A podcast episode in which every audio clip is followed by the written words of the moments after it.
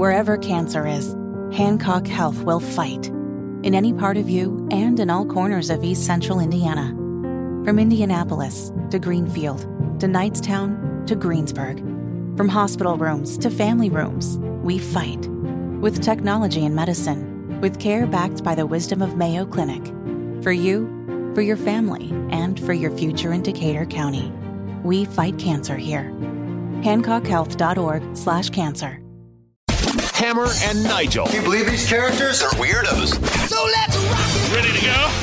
You ready to get fired up, Hammer? Let's do it. We got Let's another roll, baby. name. We have another guy. We have another person putting his name in the hat to run for governor of this great state of Indiana. Get ready to get fired up. This guy, I tell you what, he's my wife's hall pass. Oh, Yeah, you know how Britney Spears is your yeah. your yeah. hall pass if you ever get a chance. Well, this must be a huge name. Former Secretary of Commerce Brad Chambers is announcing he's running for governor. Yeah, wife's hall pass. She's a huge Brad Chambers fan. Who the hell is this? so this guy, Brad Chambers, not to be confused with former Sonics legend Tom Chambers, or the character Diane Chambers from Cheers. Brad Chambers, this is going to be the establishment's guy. The establishment is going to wrap their arms around Brad Chambers and say, please, please tax more people and take us to the promised land the same people in the state of Indiana, and we're talking about the Republicans here because they've got the supermajority, that brag about the surplus, aka overtaxing you. The same people who brag about the gas tax and how it's not going away, overtaxing you, are going to love Brad Chambers. Now, it sounds like, from what the little birdies are telling all of us, is that Kyle Hupfer, one of the big wigs over at the Indiana State House, is going to be involved in his campaign. Yeah, he's the GOP chair, right?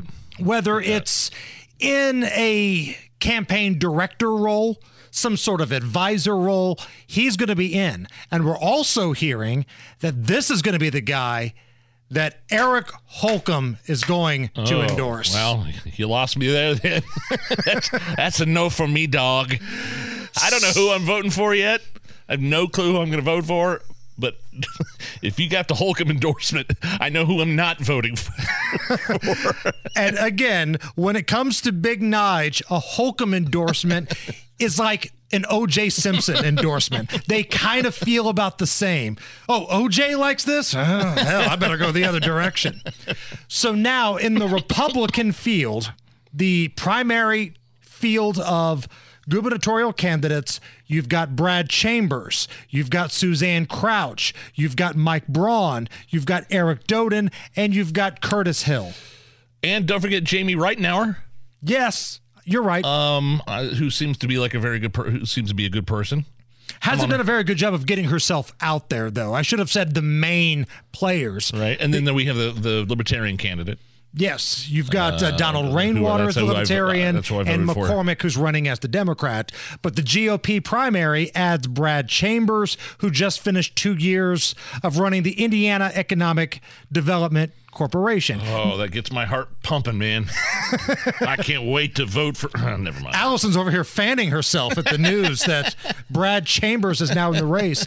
Now we're laughing about this, but this is a guy that's got a lot of support Oh, from yeah. inside the Indiana State House. Big time. The establishment wing is going to love this guy, which sets up a really interesting primary because previously Suzanne Crouch was flying that flag as the establishment choice. Holcomb's lieutenant governor. Right.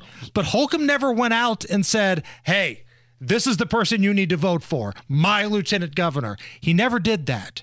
He waited, and now it sounds like he hasn't made it official yet, but he's going to put those big, burly arms around Brad Chambers and give him the mafia style kiss on the cheek. That's going to be the person that Holcomb endorses, which sets up a really interesting primary because if the two establishment choices kind of cannibalize each other, if you will, Crouch and Brad Chambers, who did do a good job in terms of bringing in money, but if they kind of cap cannibalize each other, this is going to leave some opportunity for somebody else. Now, if you feel like this is Mike Braun's race to lose, Yeah. it probably still is. I think it is.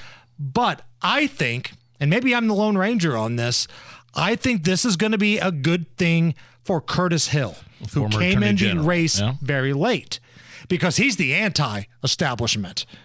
Yeah, he's the guy that went after Holcomb after Holcomb tried to lay the smackdown on Indiana residents for not wearing a mask, tried to throw you in jail. Curtis Hill came and was like, no, you really can't do that. Nice try. I know you're all for lockdowns and keeping businesses closed and keeping people in their homes and putting masks on kids, but no, you can't throw somebody in jail for not wearing a mask. Good try. Shoot, I'd vote for Curtis Hill alone just for that.